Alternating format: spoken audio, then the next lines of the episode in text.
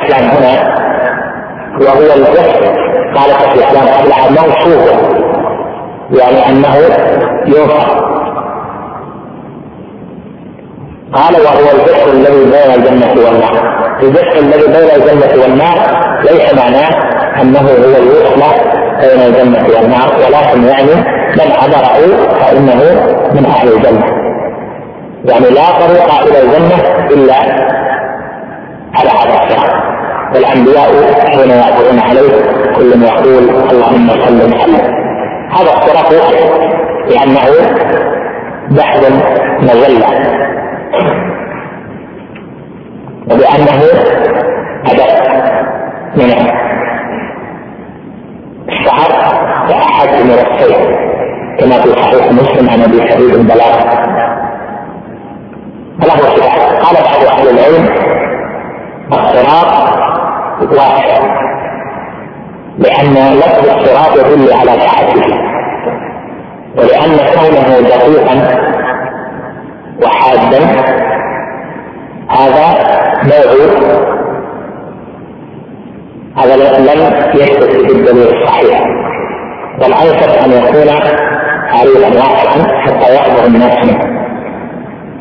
لكن ذلك هو المشهور عند أهل العلم. وجاءت به أحاديث وأنه بحر مجلة أدق من الشعر أحد من السيف عليه كذلك هذا هو الذي يجب أن يؤخذ به. واما من قال إنه واسع فإن هذا ليس ليس بظاهر إذا اعتمادهم على اللغة على لفظ كلمة شعار في اللغة هذا لا يتبع بها على ما جاء في الحديث والآية. قال يمر الناس عليه على قدر اعمالهم يعني أن كل أحد من الناس الذين يعبرون على الصراط يعني من أتباع الأنبياء كل واحد يعطى صحة أقصاها على قدر عمله لا يستطيع أن يتعدى تلك الصحة فمنهم يعني لا أنهم يرون الناس تحتهم وهذا الصراط موصوف وكل سيأتي بأعظم ما عنده من السرعة. ولهذا قال منهم من يمر عليه كلمح البحر. يعني لحظة على عظم جهنم وعلى سعتها وعلى طول ذلك الصراط. لحظة كلمح البصر يعني مجرد الحساب. يعني أقل من من لحظه كما قال جل وعلا فليس البصر أرض اقرب يعني ليس البصر متناهي يعني في في الزمن قال ومنهم من يمر كالبصر البصر زمنه اطول من لمح البصر هذا اقصى ما عندهم من الشهر. بعد الثاني. ومنهم من يمر كالريح والريح سريعة.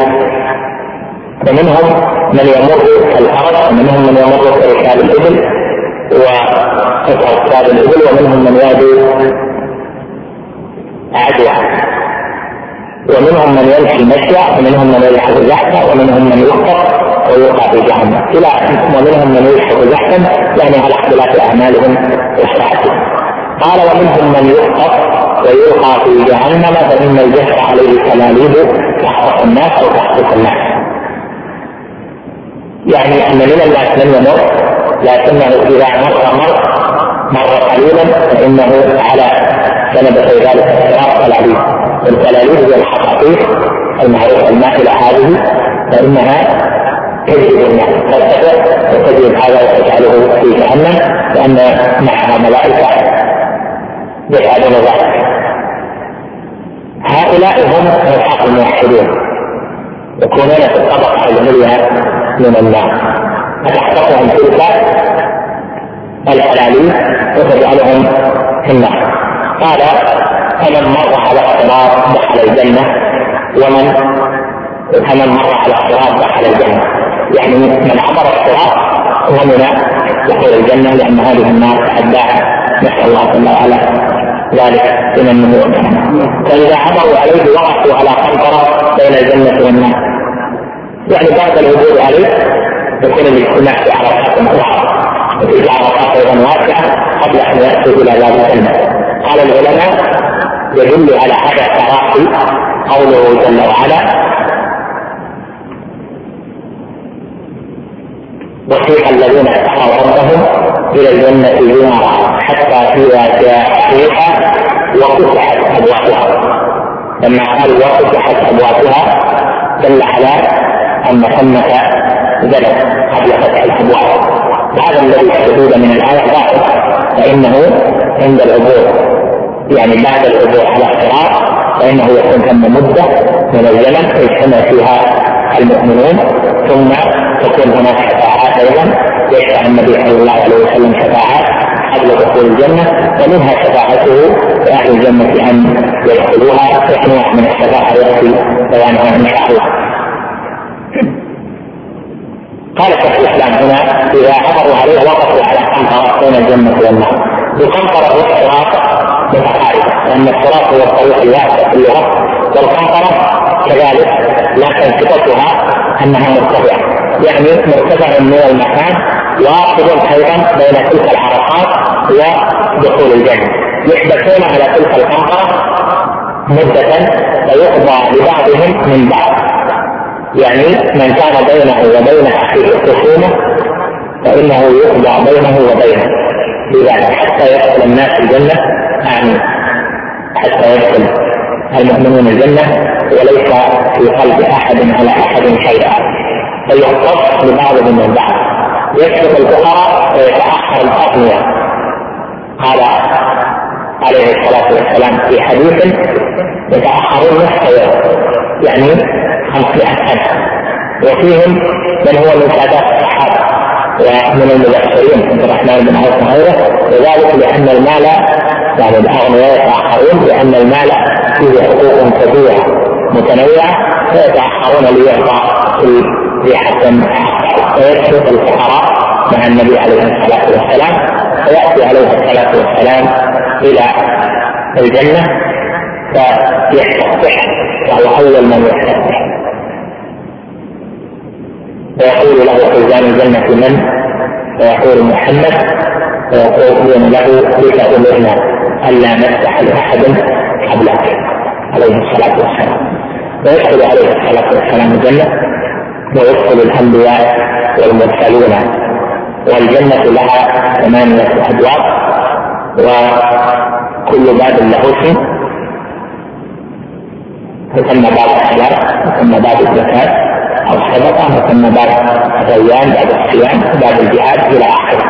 يدخل من كان مختصا بنوع من أنواع العبادات المثل أو بصفة مزيدة مثل عبادات الفرد في أدائها أو صفتها يختص بأحد هذه الأبواب. فمن كان مختصا بصفة دخل من باب من تلك الأبواب.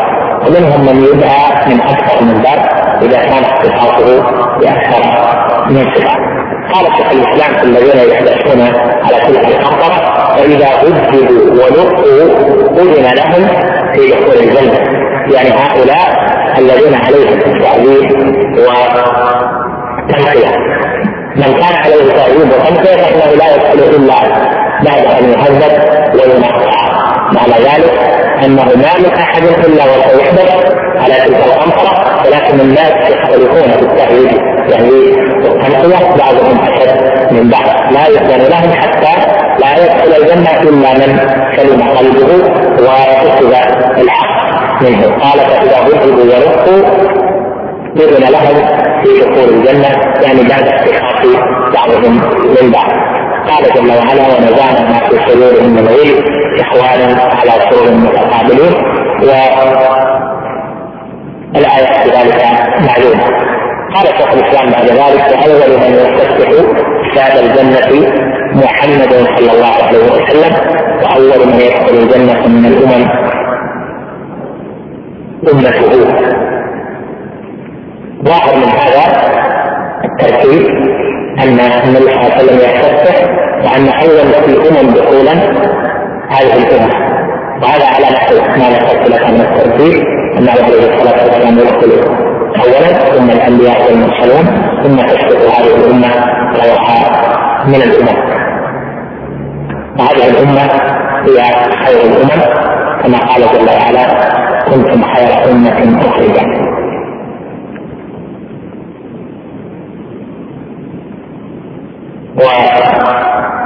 والوقت هنا على أخرجت وقت من أجل الاستدلال لأن قوله للناس ليس متعلقا بأخرج كنتم يعني تركيب الكلام كنتم للناس خير أمة أخرجت يعني الناس قد يفهم كنتم خير أمة أخرجت تلك الأمة للناس. لا كنتم للناس خير أمة أخرجت خير أمة أخرجها الله جل وعلا هي هذه الأمة وهي خير الأمم للناس. لأنها وقت لأنها شاهد عليهم ولأنها أمة التوحيد وأمة الاستجابة كثرة عددها كثير واستجابة على النبي صلى الله عليه وسلم بأمره ونهيه أعظم من قيام غيرها من الأمم بأمر أنبيائها ورسلها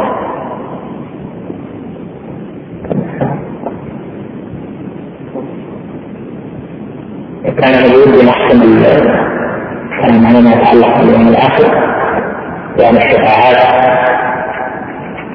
الشفاعات لكن ما أدري فيكم نشاط ولا يعني الشفاعة يبقى تقريبا نص ساعة أو أكثر شوي لأنه ذكر الإسلام ثلاث شفاعات والشفاعات تقريبا ثمان فيها تفصيل يعني يعني يحتاج إلى الكلام عليه.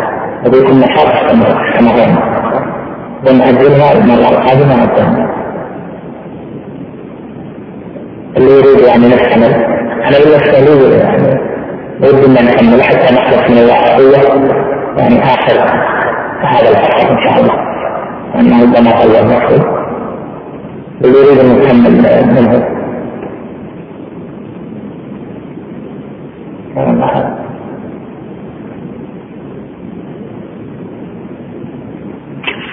محيلة من نفس كما وقع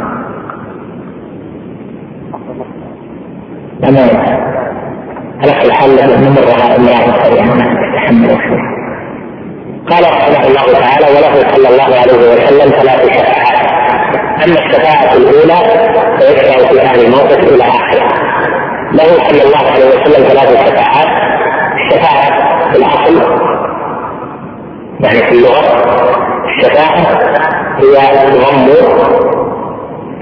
طالب طلبه إلى غيره يعني كان الطالب يأخذ طلبا فيأتي آخر يضم طلبه إلى طلب الطالب الأول وله صلى الله عليه وسلم شفاعات يوم القيامة أعظمها هذه الصلاة التي ذكرها شيخ الإسلام هذه الشفاعة هي التوسط من يشفع شفاعة حسنة من يتوسط في أمر حسن ومن يشفع شفاعة سيئة ومن يتوسط في أمر سيء قال له صلى الله عليه وسلم ثلاث شفاعات يعني يوم القيامة. أما الشفاعة الأولى فيشفع في أهل الموقف حتى يقضى بينهم. بعد أن تتراجع الأنبياء آدم ونوح وإبراهيم وموسى وعيسى ومريم الشفاعة حتى تنتهي إليه.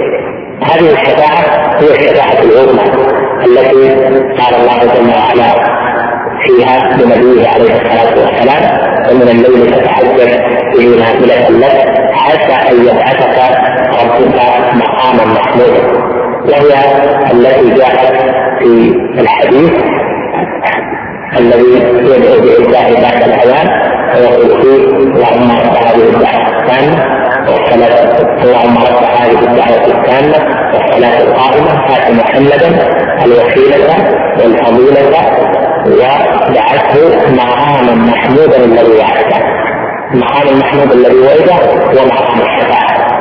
وذلك كما ذكرت لكم أن الناس ينتظرون في الموقف زمانا طويلا حتى يأتوا إلى الأنبياء.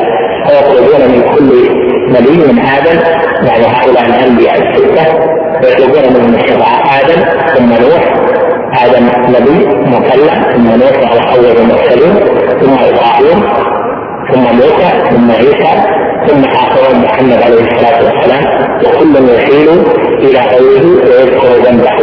إلا عيسى عليه السلام فإنه لا يذكر ذنبه وإنما يخبر بالذهاب إلى نبينا عليه الصلاة والسلام.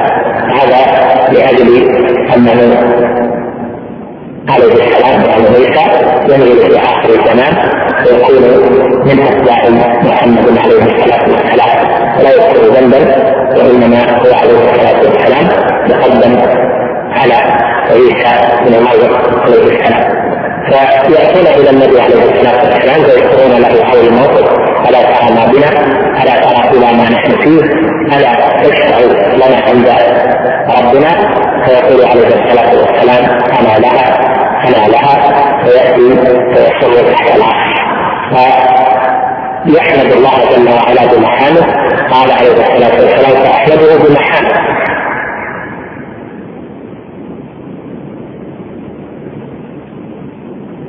يمن بها عليه يعني الله جل وعلا. وفي لفظ يفتحها علي لا احسنها الآن. الدعوات يعني يحمد بتلك المحامد ويثني على الله جل وعلا هو اهله ثم يقول جل وعلا له يا محمد ارفع وسل تعطى واشفع تشفع قال فيشفع على الراوي؟ فيشفع في قوله ان يدخل الجنة بلا حساب ولا عذاب؟ المقصود من هذا الحديث الشفاعة العظمى يعني يشفع بفصل الصلاة. الشفاعة كما هو معلوم هذه الشفاعة العامة متفق عليها بين الكفار هذه الشفاعة العامة متفق عليها. لا أحد ينكرها لأنها شفاعة في الإعاقة من الله. كذلك الشفاعة الثانية التي فيها دخول أهل الجنة الجنة كذلك هذه المتفق عليها بين الكفار وإنما خلاف الشفاعة والشفاعة في العموم نوعان. شفاعة نافعة وشفاعة مرغوبة والشفاعة النافعة في الكتاب والسنة هي ما كان فيها شرطان ما توفر فيها شرطان الشرط الأول الرضا والشرط الثاني الإذن والرضا ينقسم إلى قسمين. رضا. عن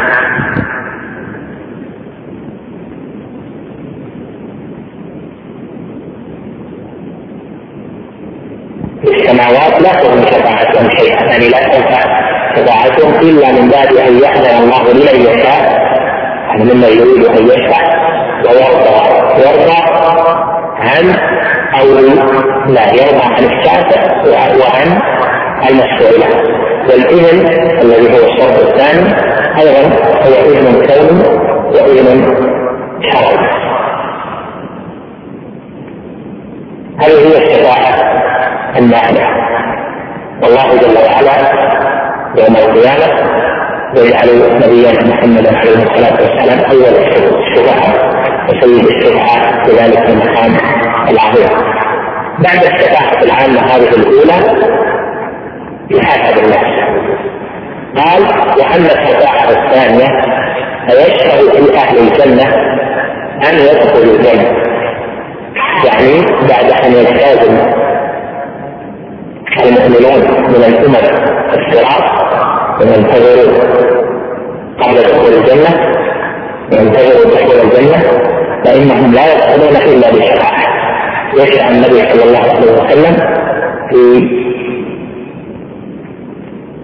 دخولهم بالجنة فيحصل تحت العرش ويحمد الله جل وعلا بمحامد ثم يقال له ما قيل له آنفا ويقول له ربي فيسأل الله جل وعلا الشفاعة ويسأل الله جل وعلا إسحال تلك الأمم الشفاعة وهذه الشفاعة الثانية ثابتة أيضا. ويعني متفق عليها. والأمة والفرق تثبت هذه الشفاعة ومعها شفاعة أخرى أيضا في رفع درجات من كان مستحقا لمرتبة في الجنة أن ترفع مرتبته هذه الثانية قال وهاتان الشفاعتان خاصتان له. يعني أن غيره من الأنبياء لا يشركه ولا الملائكة ولا العلماء ولا الشهداء لا أحد يشركه في هاتين الشفاعتين. فدل على أن غيرهما من الشفاعة يدخل فيها غير الأنبياء فإن الشفاعات متعددة. أيضا من الشفاعات الخاصة له عليه الصلاة والسلام شفاعته في عمه أبي طالب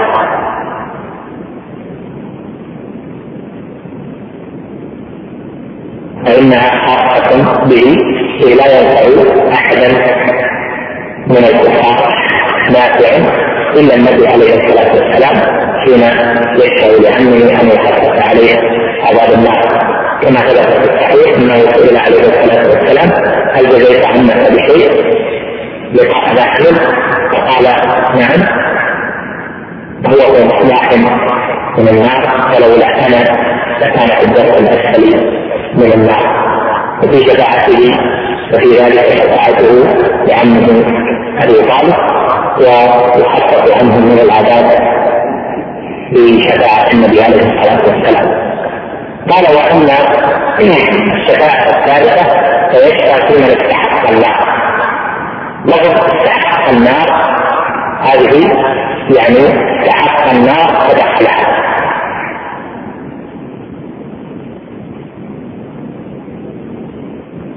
وهذه الشفاعة له ولسائر النبيين والصديقين وغيرهم. هذا ثابت فإن الملائكة تشفع والأنبياء يشفعون والعلماء يشفعون والصالحين يشفعون وذلك بإذن الله جل وعلا ورضاه عنه. هذه الشفاعة الثالثة فقد شيخ الإسلام فقال فيشفع في من استحق النار ألا يدخلها ويشفع في من دخلها أن يخرج منها. أما الأولى وهي قوله فيشفع في من استحق النار أن لا يدخلها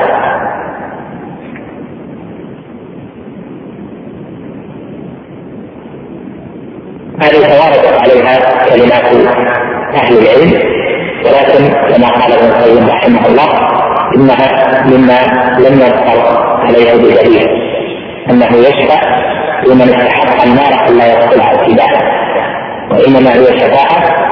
قال أن هذه اكثرها العلماء لكن ابن القيم يقول لم اجد عليها دليلا وهذا ظاهر والشفاعة التي هي في هذا النوع هي أنه يشفع في من دخلها أن يخرج منها وهذه الشفاعة هي شفاعة أهل الكبائر من أمة محمد عليه الصلاة والسلام هي التي خالف فيها المعتزلة والخوارج والوعيدية الذين يقولون لا يخرج أحد من النار بعد أن يدخلها ويستدلون على ذلك بقوله جل وعلا إنك من تدخل النار قد احتويته وما للظالمين من انصار ويستدل أيضا المعتزله والخوارج على نفيهم بهذه الشفاعه بقوله جل وعلا وما تنفعهم شفاعه الشافعين والجواب ان قوله وما تنفعهم شفاعه الشافعين هي الكفار لا ينفع احدا من الكفار شفاعه الشافع يعني يخرج منها وهذا يقول به أهل السنة واما قوله جل وعلا انك من تدخل النار وقد اعطيته وما للظالمين من انصار قوله وما للظالمين من انصار يعني الذين دخلوا فإن الدخول في الكتاب والسنة دخول اما مطلق بدخول وثم دخول مطلق اما مطلق الدخول يعني الأصل. يعني حصول واما الدخول المطلق يعني الذي يكون داخلا في النار ومستقرا فيها. هذه هي حالة يعني الدخول الكامل الأبدي ومن دخل ليخرج هذا يسقط عليه أنه دخل ولكن دخوله لخروجه. وليس دخوله لمطلق ولهذا قال جل وعلا في الآية إنك من تدخل النار فقد احزيته الذي يخدع انما هو الكافر ولهذا قال بعدها وما للظالمين من أنصار. كذلك المصير والشريع المنفي هو في حق من دخوله للنار؟ دخول ابدي أما من كان دخوله دخولا سنديا ويخرج بعد ذلك فهو وارد لها ووارد غير المستقر وأما قوله جل وعلا في هذه الآية. وما للظالمين من انصار قال ان الظالمين وكل من ظلم. وسائر كبير ظالم الجواب إن الظلم إذا أطلق ينصرف في الكتاب والسنة اولا إذا لم يقيد بالشرك كما قال جل وعلا الذين آمنوا ولم يلبسوا ايمانهم بظلم فاصطلح عليه الصلاة والسلام بأن المقصود من الظلم الشرك. المقصود لهم أدلة بين في ذلك وهذه الشفاعه الثابته قد ثبت عنه عليه الصلاة والسلام أنه قال شفاعتي لأهل الكبائر من أمتي. قد قال له أبو هريرة رضي الله عنه يا رسول الله من أحق الناس بشفاعتك؟ قال أحق الناس بشفاعتي من قال لا إله إلا الله خالصا من قبل من قبل نفسه. وفي لفظ خالصا من قلبه ونفسه. وفي رواية قال لقد علمت. يقول عليه الصلاة والسلام لأبي هريرة لقد علمت أنه لن يسألني عن هذا أحد قبلك لما أعلم من حرصك على الحديث. وقوله لما أعلم من حرصك على الحديث يدل على أنه سبق أن ذكر شفاعته شفاعته لأهل الكبائر. لأنه قال لمن قال لا إله إلا الله من قلبه ونفسه.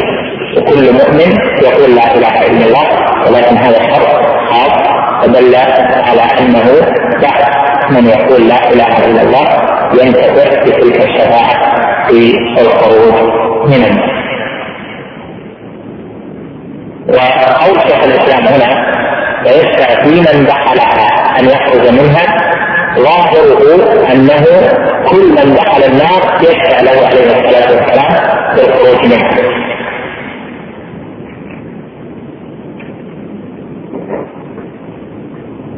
والظاهر أن الذين يشفعون متعددون فيشفع النبي عليه الصلاة والسلام ويشفع الأنبياء ويشفع العلماء كل يشفع إذا أذن الله جل وعلا له أن يشفع فيخرج من الشوكه النار وعذب فيها بتلك الشفاعة.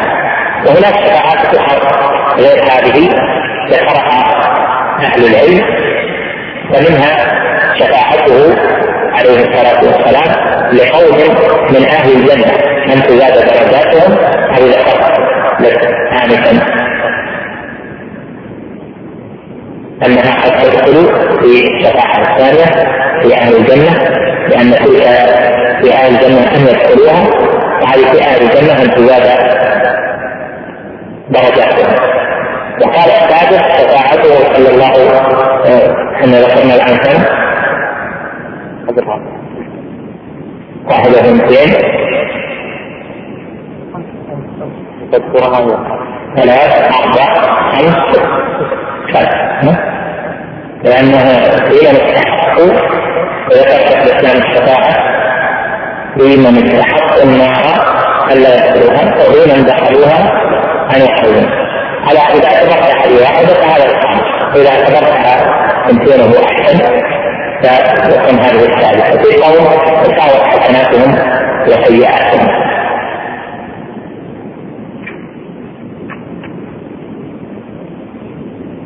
كما ذكرنا أيضا شفاعة في عمه ابي طالب صارت حدث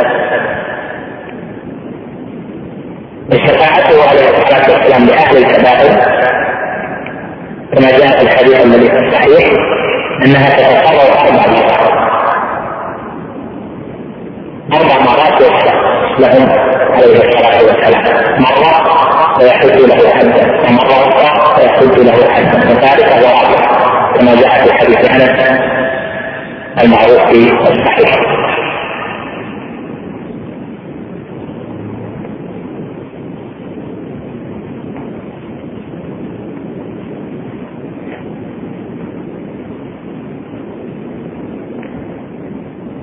يعني هذا بعض مهمات الشفاعة ولو كنا نهدلناها لا شك أنه سوف يكون المكان أطول من هذا؟ وأكثر يعني من الفرق لأنها فيها مسائل فيها خلاف أدلة متعلق عليها لكن لعله يكون ذكر كفاية إن شاء الله تعالى قال شيخ الإسلام بعد ذلك رحمه الله ويخرج الله من النار أقواما بغير شفاعة بل بفضله ورحمته. الله جل وعلا ثبت في الحديث أنه يقول شفعة الأنبياء شفعة الملائكة وشفع وشفع وبقي أرحم الراحمين فيقتل الله جل وعلا الغافلين من النار ويخرج قوما لم يعملوا خيرا ويدخلهم الجنة. وهؤلاء الذين لم يعملوا خيرا قط من أهل العلم من استشكل معنى قوله لم يعملوا خيرا. والظاهر أن معنى قوله لم يعملوا خيرا قط أنهم ليس لهم عمل إلا التوحيد يعني عندهم أعمال كثيرة جدا. لم يعملوا خيرا قط يكون سببا في نجاتهم. لم يعملوا خيرا قط يكون سببا في شفاعة الشفاعة لهم. ويظلون لا عمل لهم يدفع في خروجهم من النار السريع ولا شفيع لهم شفاعة. فالله جل وعلا أرحم بعباده المؤمنين. ويحفظ هؤلاء ويخرجهم من النار ويدخلهم الجنة بفضله قال ويبقى في الجنة فضل عمن دخلها من أهل الدنيا. فيرشد الله لها أقواما ويدخلهم الجنة. يبقى في الجنة فضل عمن دخلها من أهل الدنيا وصف الله جل وعلا الجنة بأن عرضها عرض السماوات والأرض. جنة عرضها كعرض السماء والأرض. عرضها السماوات والأرض. ويقع فيها الأرض بعد دخول المؤمنين جميعا من أتباع الرسل والأنبياء فينشر الله جل وعلا لها حكمة وجاء أيضا في صحيح البخاري من حديث أبي هريرة أنه ينشئ للنار من يشاء فيلقيها فيها حتى تنتبه وهذا اللفظ بعض أهل العلم اعتمده وقال هو في البخاري وبعضهم قال إنه انقلب على بعض الرواة ولم يفهموه. لم يفهموا في الحديث انقلب عليهم رواية و بالإنشاء يكون بالجنة ثم النار فيضع الله جل وعلا فيها قدمان حتى تقول وهذا هو الصحيح فإن الله جل وعلا لا يعذب أحدا بالنار إلا بذنب ارتكب وظاهر ما جاء في الأحاديث من وضع الجنة جل وعلا قدمه في قال شيخ الإسلام بعد ذلك وأصلح ما تضمنته وأصناف ما تضمنته الدار الآخرة أصناف يعني أنواع من الحساب الحساب مره ما سمعناه والثواب الثواب وكل من كاد يكون اذا رجع كاد الشيء رجع. وذلك أن العمل يخرج من العامل ويرجع إليه ثواب يرجع إليه شيء هذا الراجع سمي ثوابا يعني جزاء العمل وهدفه وسمي ثوابا لأنه رجوع لما خرج منه من العمل. والعقاب العقاب ما يحصل من العقوبة والجنة والنار الجنة مخلوقة. الآن من مخلوقات الله جل وعلا وسميت جنة إما لاستكارها عن العيون أو لأنها مشبهة بما يعرف الناس من الاهتمام في الدنيا لأن من دخلها فإنه لا يرى وهي بناء أيضا الجنة اسم الجنه هي مخلوقة الان موجودة والنبي صلى الله عليه وسلم حين عرج إلى السماء وراى النار أيضا عليه الصلاة والسلام. والنار احد اسماء الجنة احد اسماء دار الجحيم لها النار والجحيم والسقر واسماء كثيره وهذه الأسماء باعتبار تباين الصفات. قال وتفاصيل ذلك مذكورة في الكتب المنزلة من السماء وذلك لشدة الحاجة إلى هذا العلم لأن علم الجزاء من أهم العلوم بل هو ثلث العلم كما ذكر المسلم رحمه الله تعالى. فتفاصيله مذكورة في كل الكتب المنزلة من السماء والأنبياء يذكرون تفاصيل ذلك. وهو حق على حقيقته كما أخبر الله جل وعلا به لا يجوز أن نتحول شيئا من أمور الغيب أن نحمله على غير بعض. قاعدة أهل السنة في جميع الغيبيات الصفات وفي ما في الملكوت من خلق الله وما يحصل يوم القيامة قاعدتهم جميعا في الغيبيات أن يحملوا ما جاء في الشرع من خلقات يوصف بها ما غاب عنا أن يحملوها على ظاهرها لا يؤولوها بتأويلات تصرفها عن ظاهرها المتبادر منها. كما في يوم القيامة من حشر وما في يوم القيامة من الرسول وما في يوم القيامة من نور وظلمة وعرض ودنو الشمس والحوض والميزان إلى غير ذلك. كل ما في ذلك يحمل على حقيقة النار حقيقة نار تشتهر والجنة دار مطعم إلى آخره. وفي كل هذه يحملها على غير ما يتبادر منها خالف فيها من خالف إما من متبعة المتكلمين وإما من الفلاسفة في أصناف شتى من أهل الاقوال التي تنسب لهذه الامه والاثار من العلم الماثور عن الأنبياء عليهم السلام يعني قال وتفاصيل ذلك مذكوره في المنزله من السماء والاثار من العلم الماثور عن الانبياء عليهم السلام هذا في العلم الموروث عن محمد صلى الله عليه وسلم من ذات ما يكفي ويكفي ثم يقرأه وجده وقد صنف العلماء في ذلك محمدات كثيرة ذكروا فيها الآيات ذكروا فيها الأحاديث التي فيها تفاصيل ما يكون في ذلك اليوم العظيم الذي هو لا بد الذي هو كائن لا محالة ولا بد آت وهو قريب قريب والنبي عليه الصلاة والسلام إذا ذكر الغيب مع من امتد زمانه يقول يوشك أن يفعل أحدكم كذا يوشك وان يرفع أحدكم كذا يوشك أن ينزل فيكم كذا إلى آخره.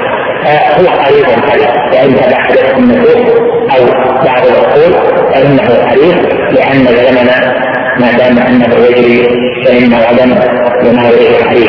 وإذا تقرر هذا فإن على المؤمن أن يستعد في ذلك اليوم أشد الاستعداد لأنه يوم معيل خفيف وكل أحد سيلقى ما وهي الحياة الباقيه التي ليس ثم حياة بعدها ولا دار للتصحيح بعدها ولا مكان بعدها يمكن أن تعمل فيه فتتغير حالك المكان الذي اختبرت فيه وابتليت فيه بالاتباع بالاستجابة هو هذه الساعة فإن كنت فيها مفلحا ناجحا فأنت في الاخره كذلك وإن كنت فيها اعمى فأنت في الاخره اعمى ولهذا يجب على المؤمن أن يثمر في قلبه الايمان باليوم الآخر ثمرات عظيمه وعديدة وأعظم تلك الثمرات أن يكون قلبه معلقا بالآخرة في حركاته وأعماله وأن يكون الله جل وعلا أعظم في قلبه من الصفات ويكون عمله لله.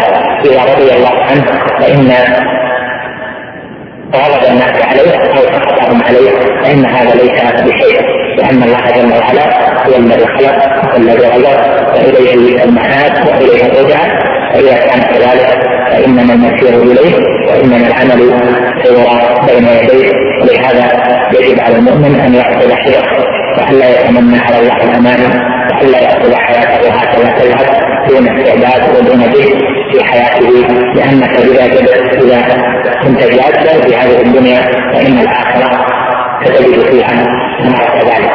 ومن أعظم ما يكون أن المرء إذا عمل عملا صالحا وعزم في قلبه على أعمال صالحات كثيرة فإنه يكتب له ذلك ويتم على كتاب الله جل وعلا.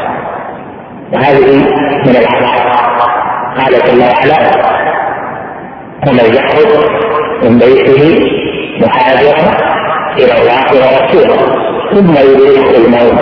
فقد وقع حكمه على الله. فمن فعل في شيء وقلبه معلق بانه يعمل كذا وكذا وكذا من الخيرات. إذا امتد به الزمن إذا امتدت به الحياة فإن الله جل وعلا كريم يعطي عباده بغير حساب ويرسل لهم الثواب. ومن رحمته وكرمه بعباده المؤمنين إنه إذا كان قلبه معلقا بشيء في المستقبل أن يحمله من الطاعات. مع ما كان الاوان فإنه يؤتي ذلك وكم من رجل تمنى أن يموت شهيدا في سبيل الله ولم يحصل له لقاء الاعداء بالجهاد ومات على فراشه فبلغه الله جل وعلا منازل الشهداء. وكم من رجل تمنى أن يكون في علمه عالم وإماما للمتقين فمات قبل ذلك فلعل الله جل وعلا أن يبلغه ذلك. وهكذا. فان النيات النيات عظيمه وهي مطايع وإذا خلق العبد ومحبه بالله جل وعلا ولرسوله فإنه يحصل على الخير. والله جل وعلا يعلم ما في الصدور ويعلم ما تكنه قلوب الناس. انه تحور الخير. وإذا ما يكون ذلك فأنت وما ترتضي لنفسك لهذا من الخير أن تجعل ثمانية عظات أن تجعل أمنياتك من الخيرات عظيمة وأن لا تقنع في أمرك مثلا في العلم والتعلم بشيء يأتيك بل كن كما قال الله جل وعلا في وصف المؤمنين الصالحين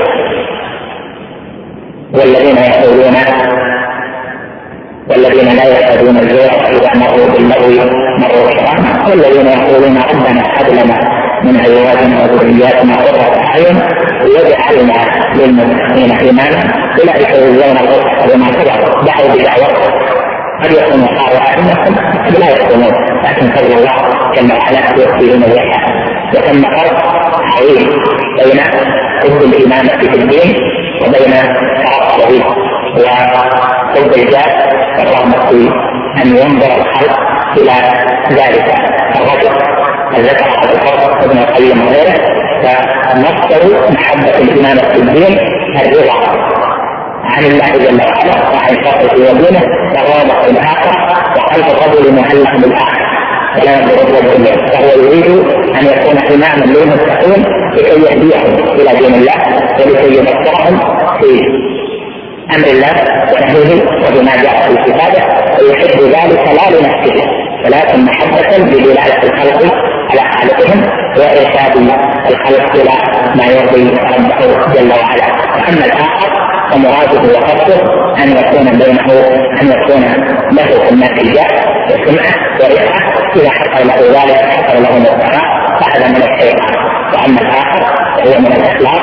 ولهذا ينبغي المؤمن أن يقدم على أمر الخير ويخلص في وقصده ويجاهد نفسه في ذلك فإنه على شعبة من شعب الخير. واذا راى من نفسه حب الشرع أو حب الجاه أو حب السمع أو حب الرفعه حتى كلمة تقولها بين اصحابه فإنه يوم القيامة لا بد أن يحاسب على كل شيء الاخلاق هو الذي به تصلح الأعمال وتحكم وفرق بين المقامات. الله جل وعلا هو الموفق والهادي إلى الصراط السبيل. أسأل الله جل وعلا لنا جميعا أن يغفر ذنوبنا وأن يكفر عنا سيئاتنا وأن يجعلنا ممن يقبل المعاملة المقام العظيم في جنات عدن نسأل الله جل وعلا الفردوس الأعلى من الجنة. ونسأله جل وعلا أن يجعلنا من الذين تعلموا وعملوا ومن الذين كانوا أئمة للمتقين. بغير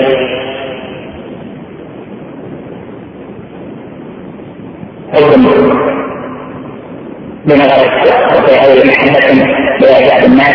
الله جل وعلا لي ولكم ذلك. وأن يعفو عنا ويرحمنا وصلى الله وسلم وبارك على نبينا محمد. أما الآن فنترككم مع مجلس آخر من هذا الشرح. يعني الشرح من إعادة أقول له لك طلب إعادة شرح. موضوع الشفاعة نحن مرضنا عليهم كما كان واضح الله من هذا بسم الله الرحمن الرحيم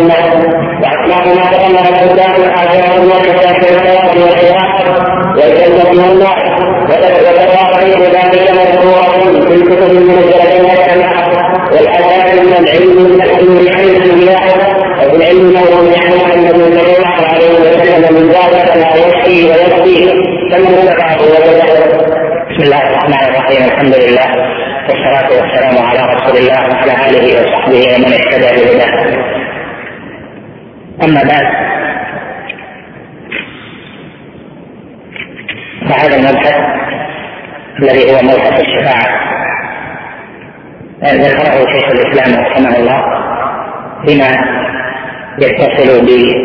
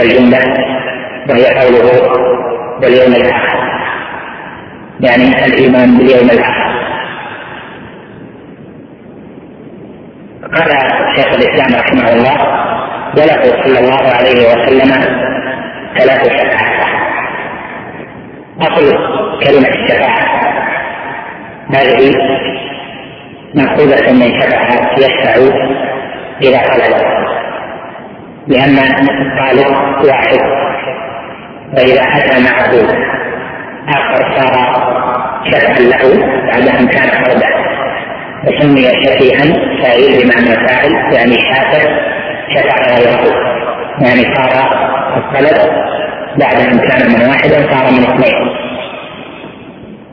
لهذا سمي الشفاعة هذا من جهة اللغة ومن جهة الشرع فيها أصل المعنى اللغوي وزيادة أن الشفاعة هي ما يطلب من الله جل وعلا بشروطه الشرعية. يعني أن من الشفاعات ما يكون شفاعة لكن يكون مردودا بعدم توفر الشروط فيه. ولهذا قال جل وعلا ولا يشفعون إلا لمن ارتضى. فلا تنفع الشفاعة عنده إلا لمن أذن له. فإذا ليست كل الشفاعة نافعة شرعا ومسمى شفاعة الشرع حتى تكون يوم القيامة قد صاحبها بشروطها وإن كانت شفاعة حلوة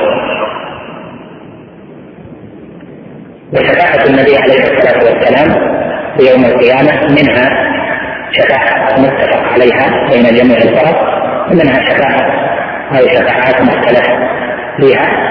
يتفق أهل السنة منها ما دلت عليه الأدلة وإن فيها طائفة من الفرق المنتسبة إلى القبلة. قال شيخ الإسلام رحمه الله وله صلى الله عليه وسلم ثلاث شفاعات. ثلاث شفاعات يعني للمؤمنين وهي التي تكون يوم القيامة.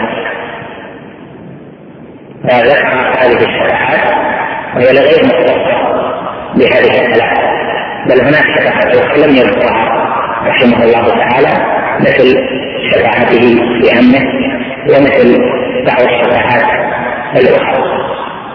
كما سيأتي إن شاء الله تعالى. معلوم أن الشفاعة جاءت في الكتاب والسنة منفية وجاءت مثبتة وهناك فرق بين الشفاعة المثبتة والشفاعة المنفية. يعني الشفاعة النافعة هي المثبتة والشفاعة المنفية غير النافعة. وهناك فرق أيضا بين الشفاعة في الدنيا والشفاعة في الآخرة. الله جل وعلا أثبت أن الشفاعة عنده تنفع بشروط قال ولا يشفعون إلا لمن ارتضى ليس لهم من دون الله ولي ولا شفيع. وقال جل وعلا وكم من ملك في السماوات لا تغني شفاعتهم شيئا إلا من بعد أن يأذن الله لمن يشاء ويرضى. يعني أن أصل الشفاعة عند الله جل وعلا ثابت. وهذه الشفاعة في مقام الافتقار وليست في مقام الوجاهة. وبيان ذلك أن العبد إذا شفع عند الله جل وعلا فإنه يشفع وهو عبد ذليل مفتقر إلى الله جل وعلا ليس كحال الشفاعة عند أهل الدنيا. وذلك أن الشفاعة عند الناس تكون بمن له جاه وعند المشروع عنده حتى يجيب والمشروع عنده كملك أو أمير أو مسؤول أو عالم أو شيخ أو من تاجر إلى آخره يكون يرجو من هذا الشفيع شيئا. فيجيب شفاعته لما يرجو من إجابة شفاعته. ولهذا يكون الشفيع متفضلا على الشاهد وأما الشفاعة عند الله جل وعلا فهي ليست من هذا القبيل. إنما هو جل وعلا هو الذي يكرم من شاء من عباده أن يكون شفيعا ثم يكرم من شاء من عباده أن يؤذن له بالشفاعة وأن يلهمه القول الحسن فيها حتى يجعل. الفضل فيها لله جل وعلا هدايه وامتحان وهذا بخلاف الشفاعة عند أهل الدنيا.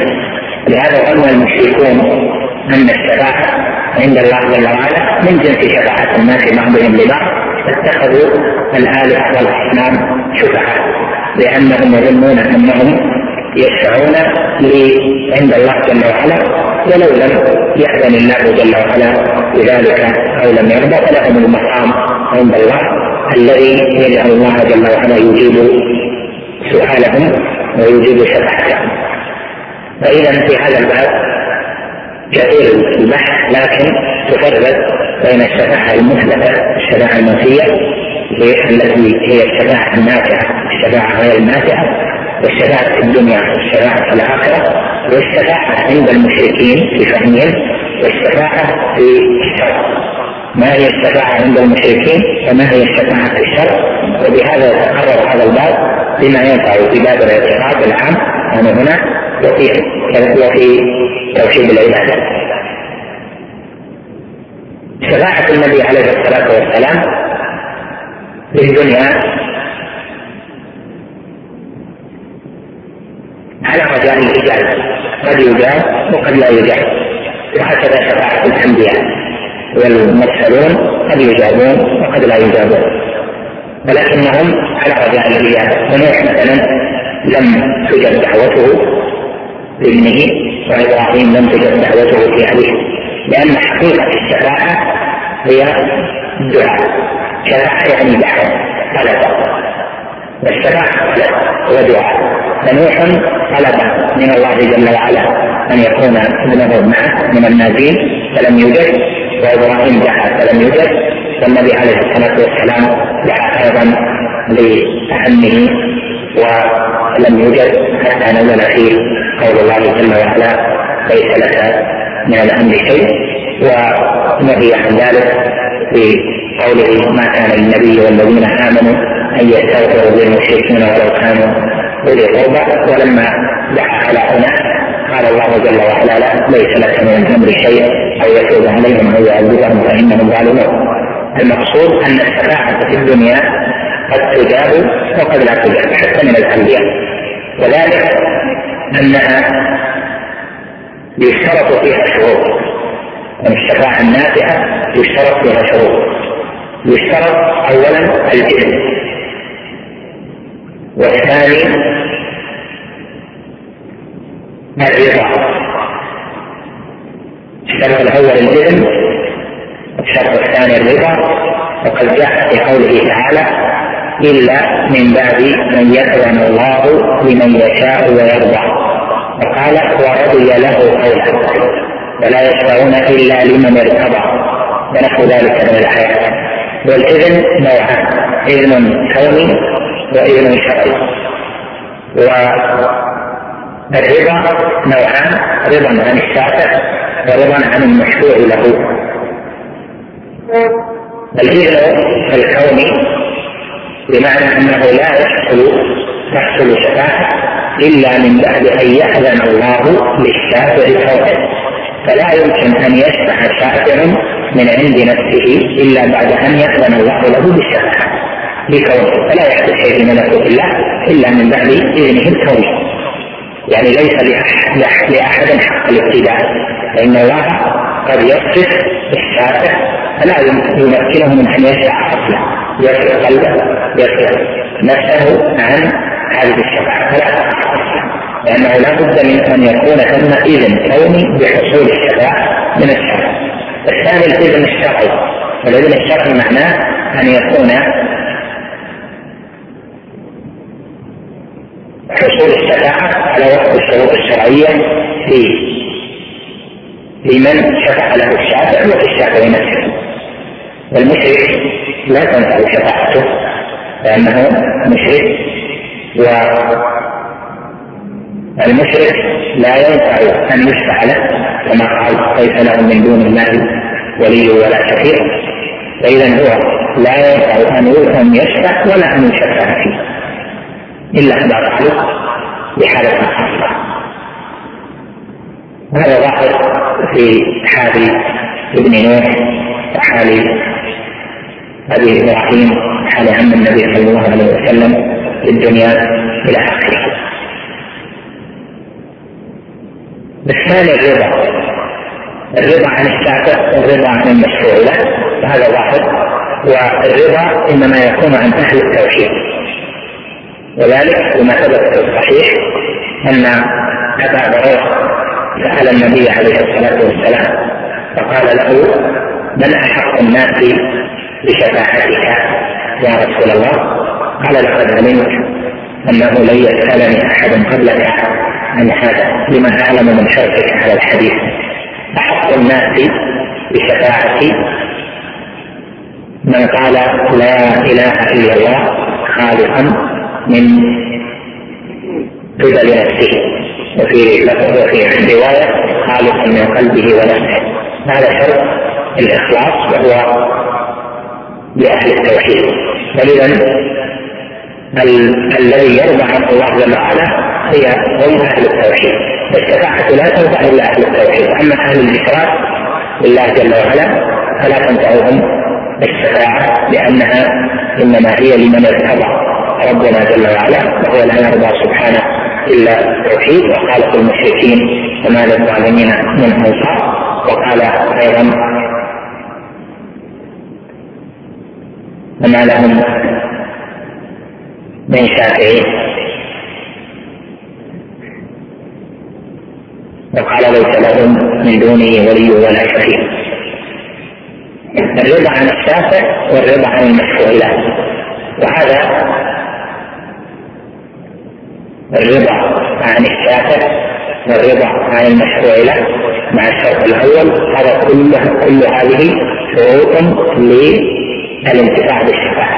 قد تقع الشفاعة مع عدم وجود هذه يعني بعض هذه الشروط. قد تقع الشفاعة من غير إذن شرعي. فلا تنفع إذن الكون طبعا لا بد منه. قد تقع من غير رضا عن الشافع أو رضا عن المشروع له فتقع لكنها لا تنفع إلا إذا وجدت هذه الشروط مجتمعة.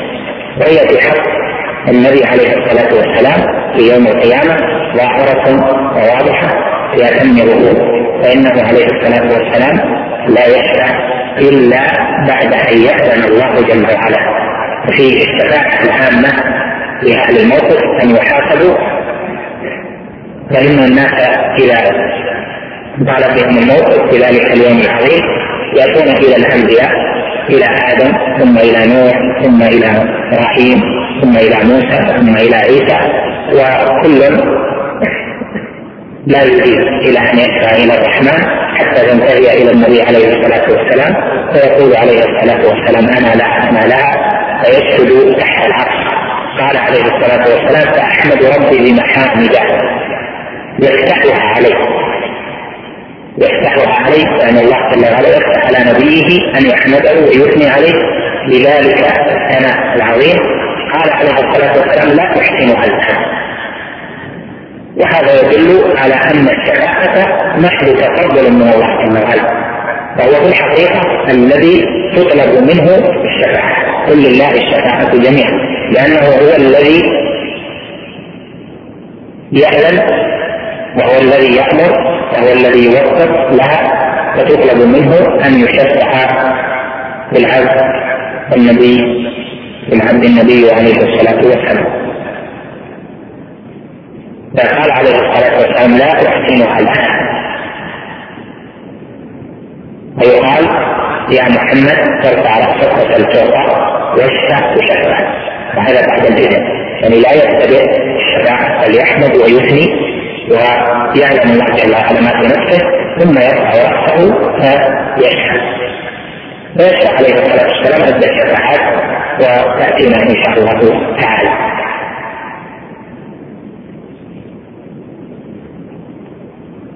قال شيخ الإسلام رحمه الله وله صلى الله عليه وسلم ثلاث شفاعات قوله له اللام هنا من لام الاستحقاق.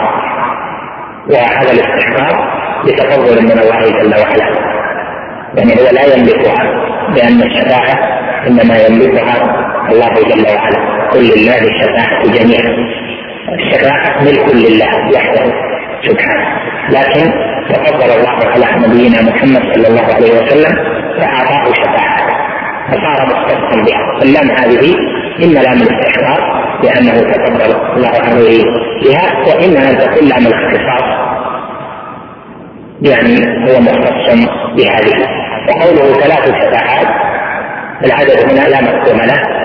يعني ليس مفهومه أنها ليست باربعه قال له صلى الله عليه وسلم ثلاث شفاعات يعني التي يريد أن يبينها شيخ الإسلام في هذا المقام. وجمعه شفاعات باعتبار تعددها. أنها تحصل مرة بعد ما لا تحصل دفعه واحدة في مقام واحد. هذه ثم هذه ثم هذه. أو باعتبار تنوعها. فإن بعضها في الإراحة من الموقف. الحساب وبعضها في تجاوز اناس الكبائر وبعض تلك الشفاعات لأهل الجنة أن يدخلوها. فصل ذلك قال أما الشفاعة الأولى فيشفع في أهل الموقف حتى يقضى بينهم بعد أن تتراجع الأنبياء آدم ونوح وإبراهيم وموسى وعيسى بن مريم الشفاعة حتى تنتهي إليه. أنا له ما ذكرت لك؟ فتنتهي إليه فيقول أنا لها أنا لها عليه الصلاة والسلام. فهو أول شافع في ذلك المقام في كل مقامات الشفاعة. واول شافع من حيث حصول الشفاعة بالاراحه من الموقف وهو أول شافع في أهل الكبائر. وهو أول شافع في دخول أهل الجنة يعني بين الأنبياء. هذه الشفاعة قال في أهل الموقف حتى يقضى بينهم.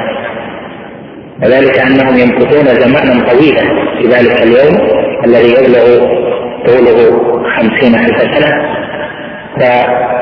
فيمكثون ويمكثون ويمكثون لعلهم أن يراحوا من ذلك الموقف حتى تتقدم طائفة ويسألون الأنبياء الشفاعة. وهو سؤال بحي حاضر يقدر أن يجيب على ذلك. ويسأل عليه الصلاة والسلام. بالاحاديث التي جاءت في بيان هذا قال بعد أن تراجع عن الأنبياء الذي في الأحاديث بعد أن قال عليه الصلاة والسلام فاسجد فاتي تحت العرش فاسجد فأحمد ربي بمحامده يفتحها علي لا احسنها الآن. ويقال يا محمد ارفع رأسك. وسل فوق واشفع تشفع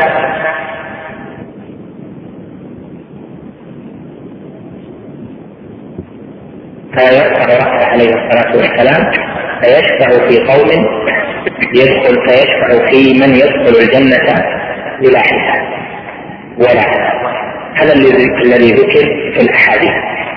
ولم يذكر بعد هذه القصة إلا الشفاعة في من يدخل الجنة بلا حساب ولا عذاب قال العلماء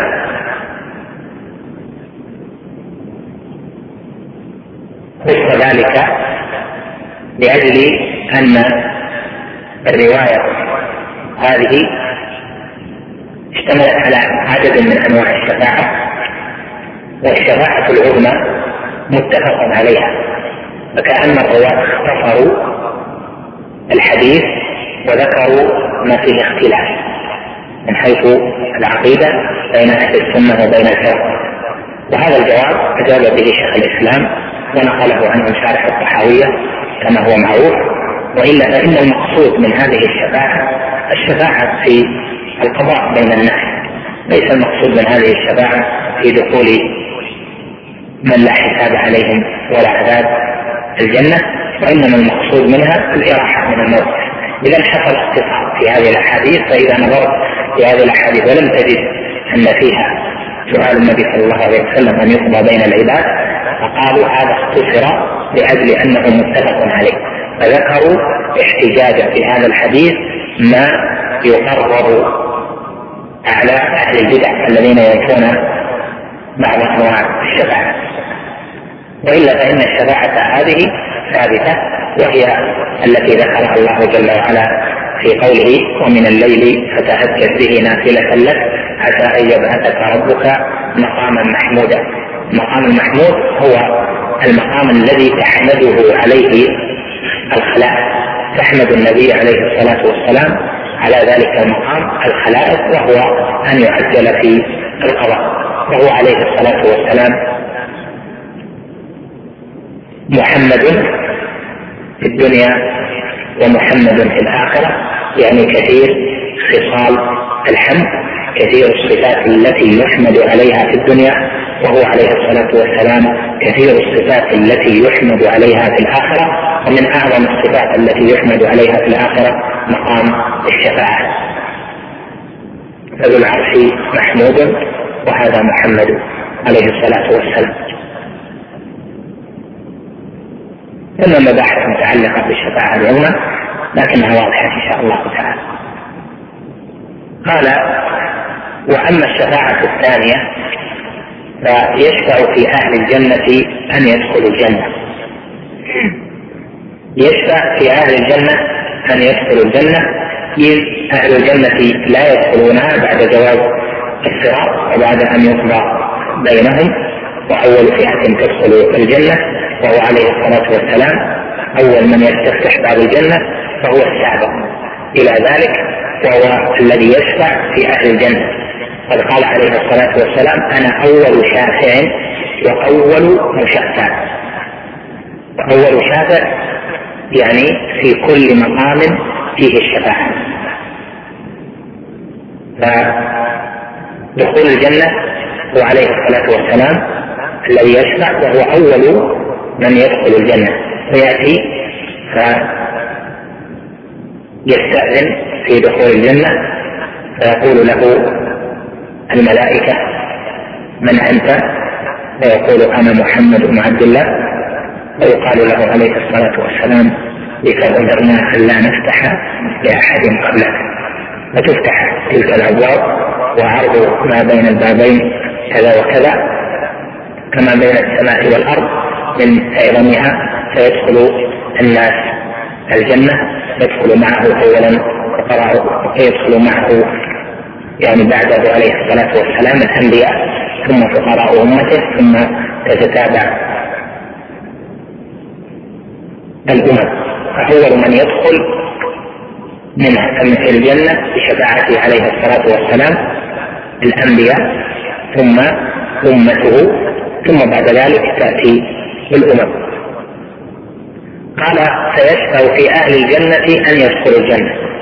وقوله في أهل الجنة يعني الذين استحقوها بفضل من الله جل وعلا وإحسان ورحمة وقيل فيهم أهل الجنة لأن الله جل وعلا جعلهم من أهل الجنة منذ خلق أرواحهم. هؤلاء إلى الجنة ولا أبالي وهؤلاء إلى النار ولا أبالي. فظهر علمه السابق فيهم جل وعلا يوم القيامة فيظهر أهل الجنة من أهل النار.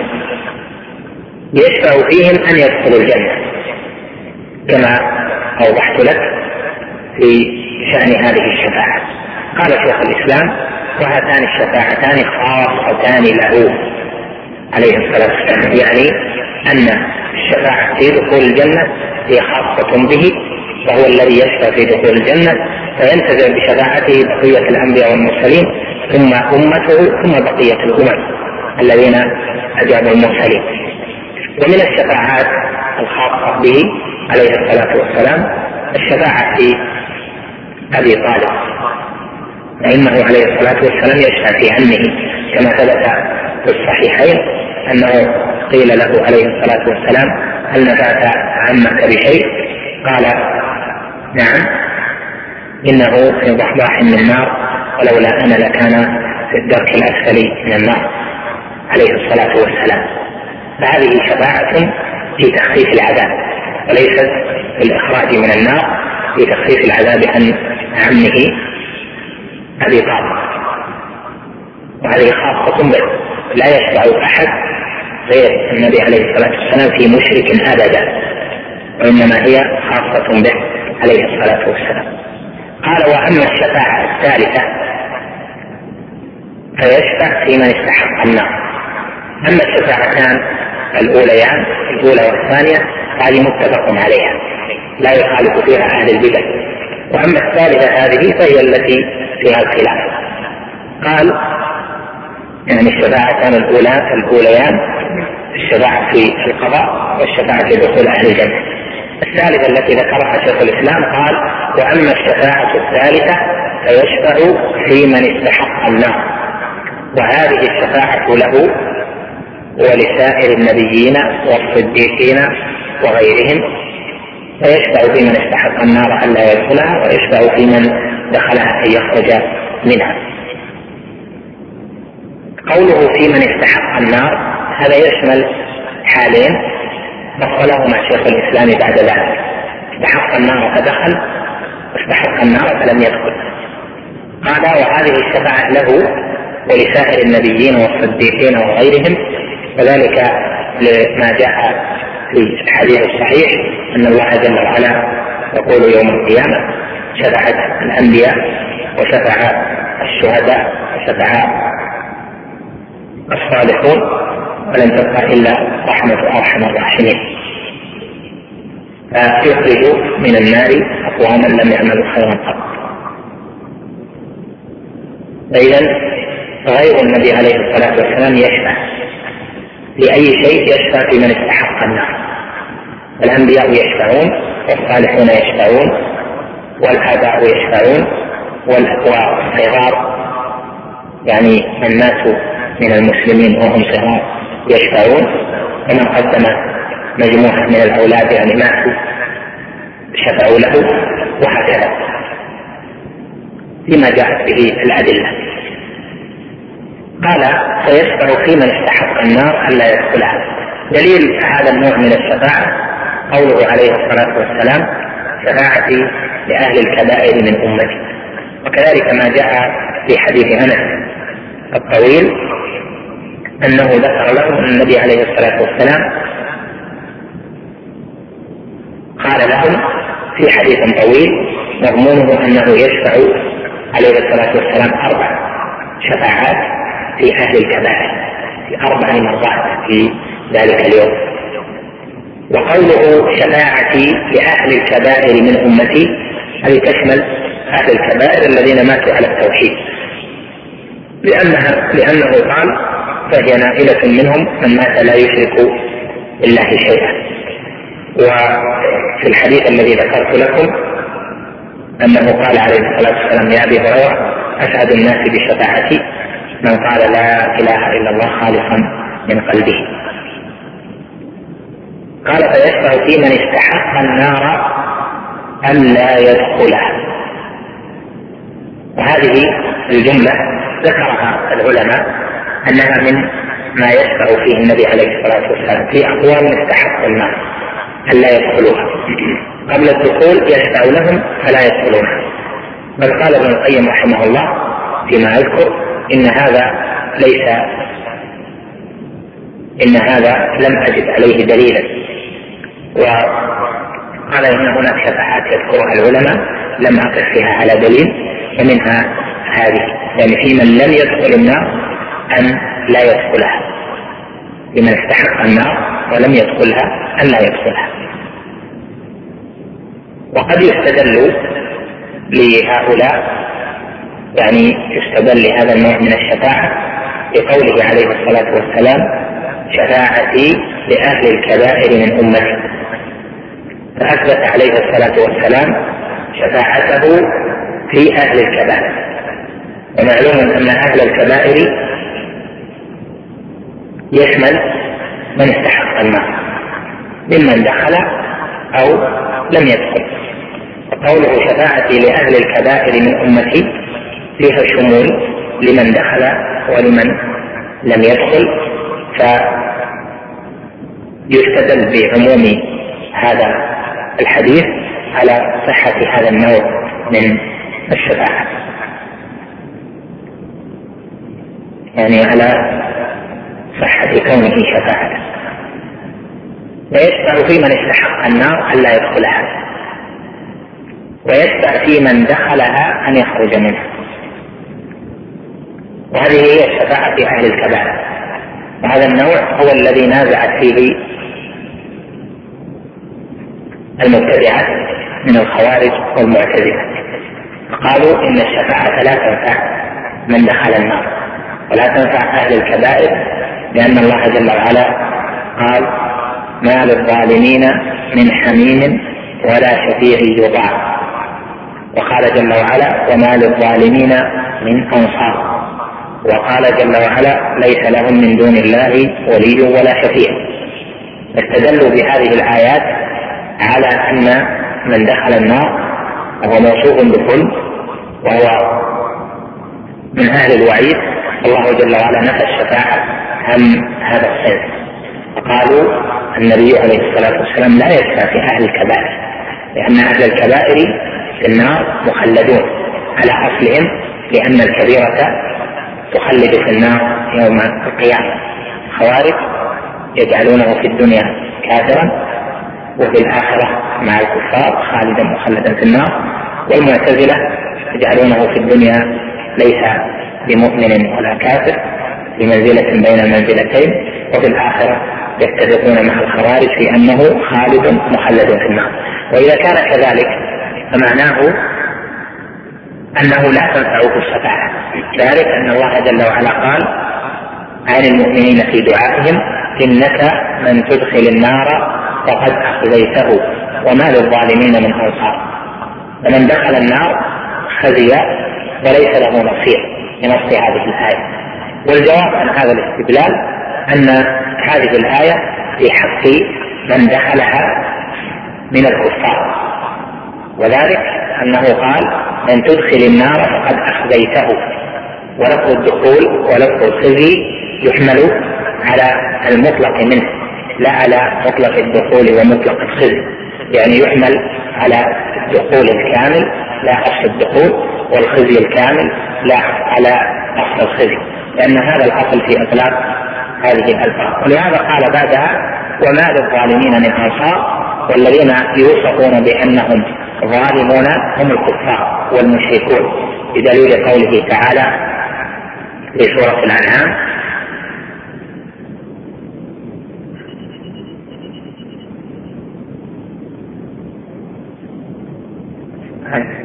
الذين آمنوا ولم يلبسوا إيمانهم بظلم أولئك لهم الأمن وهم مهتدون وثبت في الصحيح أنه فسرها عليه الصلاة والسلام مفهوم الشرك فدل على أن قوله وما للظالمين من أنصار يعني وما للمشركين من أنصار لأن الظالمين جمع تصحيح للظالم والظالم اسم فاعل الظلم والظلم هو الشرك.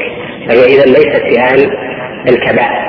نعم أهل الكبائر إذا دخلوا النار فلهم نصيب من الخزي لكن ليس الخزي المطلق وليس الدخول المطلق الذي لا خروج بعده بل هو دخول بعده خروج. كذلك قوله جل وعلا ما للظالمين من حميم ولا شفيع يطاع.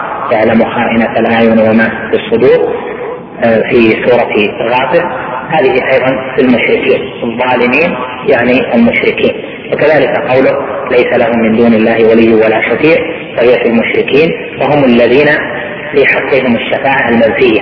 فإذا ثم شفاعتان شفاعة مثبتة وشفاعة منفية. المثبتة في القرآن لأهل التوحيد ولو كانوا من أهل الكبائر والمنفية عن أهل الشرك بالله جل وعلا يعني الشرك الأكبر الكفار والمشركين فهؤلاء هم الذين نفيت عنهم الشفاعة.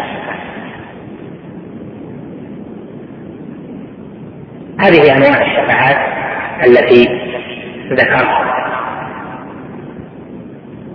وهناك أنواع أخرى لم يذكرها شيخ الإسلام هنا لأن هذه العقيدة المباركة. مبنية على الاختصار ليست مبنية على التفصيل فها هنا أنواع من الشفاعات أخرى لم يذكرها شيخ الإسلام رحمه الله تعالى. فمنها أنه عليه الصلاة والسلام يشفع في من يدخل الجنة بلا حساب ولا عذاب. وهذه يدل عليها حديث تراجع الأنبياء في الشفاعة ثم سؤال النبي صلى الله عليه وسلم الشفاعة وانه حد له حد فجمل أولئك يدخلون الجنة بلا حساب ولا عذاب. وأيضا يستدل له باعتبار أنه يشفع في قوم لم يستحقوا أن يكونوا ممن لا حساب عليهم ولا عذاب فيكون بشفاعة النبي صلى الله عليه وسلم كذلك يستدل له بقوله لعكاشة بن محسن في الحديث المشهور حيث قال وفيهم سبعون ألفا يدخلون الجنة بلا حساب ولا عذاب قالوا يا رسول الله من هم؟ قال هم الذين لا يسترقون ولا يكتوون ولا يتطيرون وعلى ربهم يتوكلون فقام عكاشة بن محسن فقال يا رسول الله ادعو الله أن يجعلني منهم. فقال اللهم اجعله منهم. لهذه الرواية الدعاء. اللهم اجعله منهم دليل على هذا النوع من الشفاعة. والرواية الأخرى المشهورة قال أنت منهم والأخرى فيها الدعاء. ومن الشفاعات أيضا للنبي عليه الصلاة والسلام شفاعته في زيادة ثواب بعض أهل الجنة. وهذه أيضا مما ليس فيها دليل واضح صريح ومما استشكله ابن القيم رحمه الله وقال يمكن أن يستدل له بدعاء النبي صلى الله عليه وسلم الميت بقوله اللهم ارفع درجته المهديين فهذا دليل على رفع الدرجة فهو دعاء وشفاعة من النبي صلى الله عليه وسلم بذلك. هذا النوع اللي هو الشفاعة.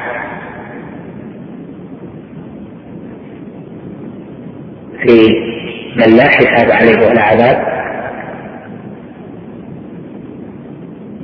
متنازع فيها. لكن هذا في زيادة الثواب هذا غير متنازع فيها.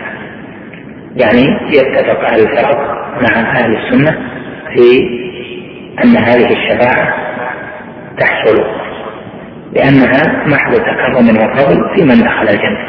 ليس فيها إخراج أحد من النار ولا إسقاط العذاب عن من استحقه.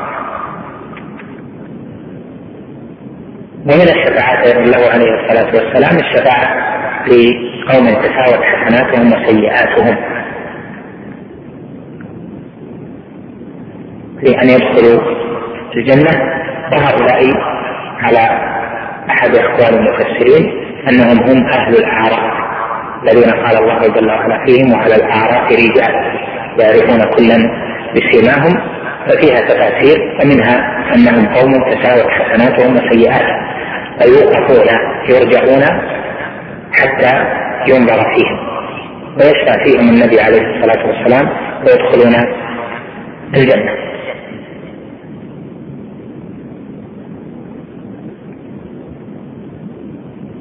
قال شيخ الإسلام بعد ذلك ويخرج الله من النار أقواما بغير شفاعة يعني بل برحمته كما جاء في الصحيح أنه جل وعلا يقول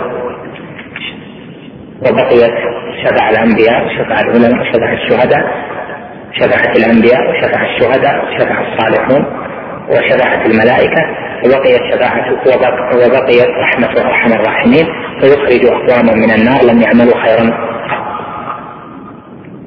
فهذا هو الذي قال فيه شيخ الإسلام ويخرج الله من النار أقواما بغير شفاعة بل بفضله ورحمته. ويبقى في الجنة فضل عمن دخلها من أهل الدنيا فينشئ الله لها أقواما فيدخلهم الجنة. وهذا ظاهر من حيث الأحاديث فإن الجنة ينشئ الله جل وعلا لها خلقا ويسكنهم الجنة والجنة يدخلها المؤمنون من المكلفين يعني من الإنس والجن. قد جاء كما ذكرت لكم لبعض الأحاديث حديث أبي هريرة الصحيح أن النار كذلك ينشئ الله لها خلقا. وذكرت لكم أن هذا غلط انقلب على بعض الرواة وأن الصواب أن إنشاء الخلق إنما هو لأهل الجنة إنما هو للجنة دون النار.